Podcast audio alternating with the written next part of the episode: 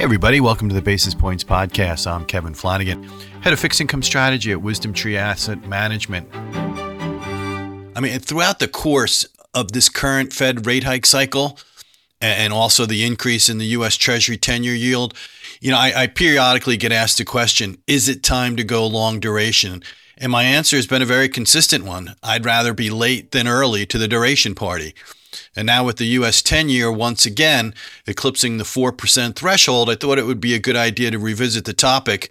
And alas, my answer still hasn't changed.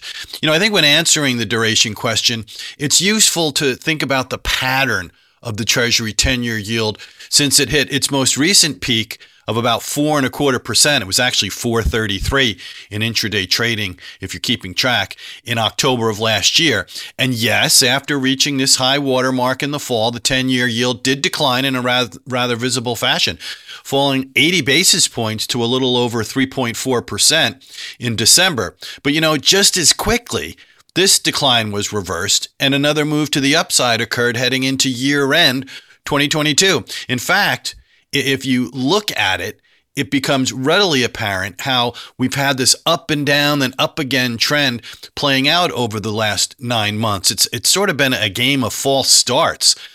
And the most recent episode occurred beginning in early March of this year.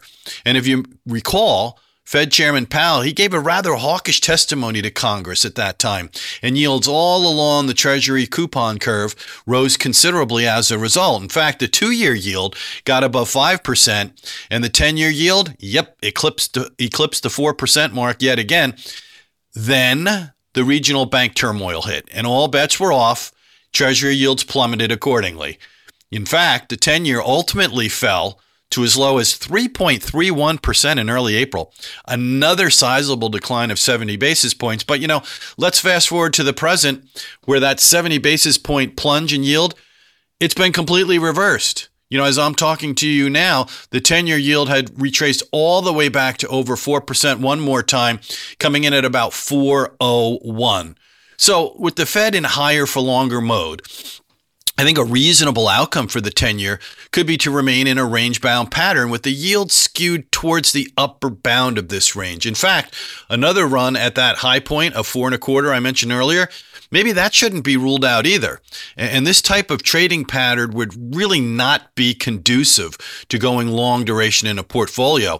And then throw on top of this, the historical inversion of the Treasury yield curve offers no incentive or urgency to take on that kind of positioning.